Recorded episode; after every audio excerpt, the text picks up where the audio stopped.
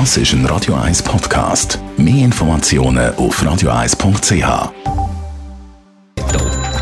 Netto. Das Radio 1 Wirtschaftsmagazin für Konsumentinnen und Konsumenten wird Ihnen präsentiert von Blaser Greinicher. Wir beraten und unterstützen Sie bei der Bewertung und dem Verkauf von Ihrer Liegenschaft. blasergreinicher.ch Meldung hat Dave Burkhardt. Die Schweizer Börse SMI verwünscht heute einen schwachen Start in den Handelstag. Laut der vorbörslichen Daten von Julius Baer startet der SMI 0,1% im Minus. Außer Givaudan und Swisscom notieren auch alle 18 anderen SMI-Titel negativ. Der Duty-Free-Spezialist Dufree leidet weiter unter der Corona-Krise. Auch im ersten halben Jahr sind die Verkäufe wegen der immer noch tiefen Zahlen wie der Flugpassagier um ein Viertel auf knapp 1,2 Milliarden Franken zurückgegangen. Damit verliert Dufree trotz massiver Kostensenkungen weiter Geld.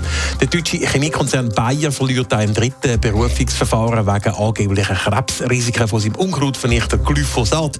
Es geht um eine Klage von einem Ehepaar. In einem ersten Urteil ist den beiden eine Zahlung von 2 Milliarden Dollar zugesprochen worden. Später ist der Betrag auf knapp 87 Millionen reduziert worden und diese Summe ist jetzt nochmal von einem Gericht bestätigt worden.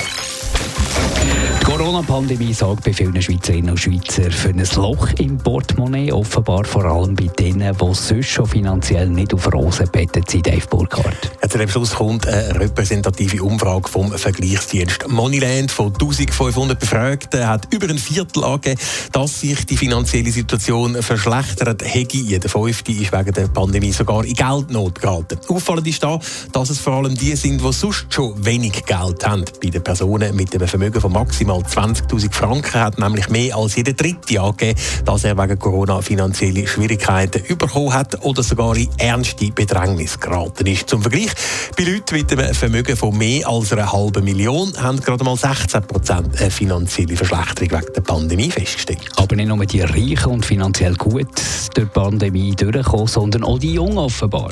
Ja, bei den 18- bis 25-Jährigen hat fast ein Drittel angegeben, dass sich äh, die finanzielle Situation sogar eher verbessert hat während Corona.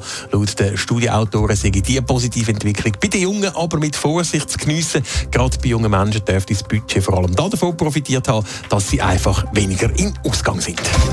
Netto. Das Radio 1 Wirtschaftsmagazin für Konsumentinnen und Konsumenten.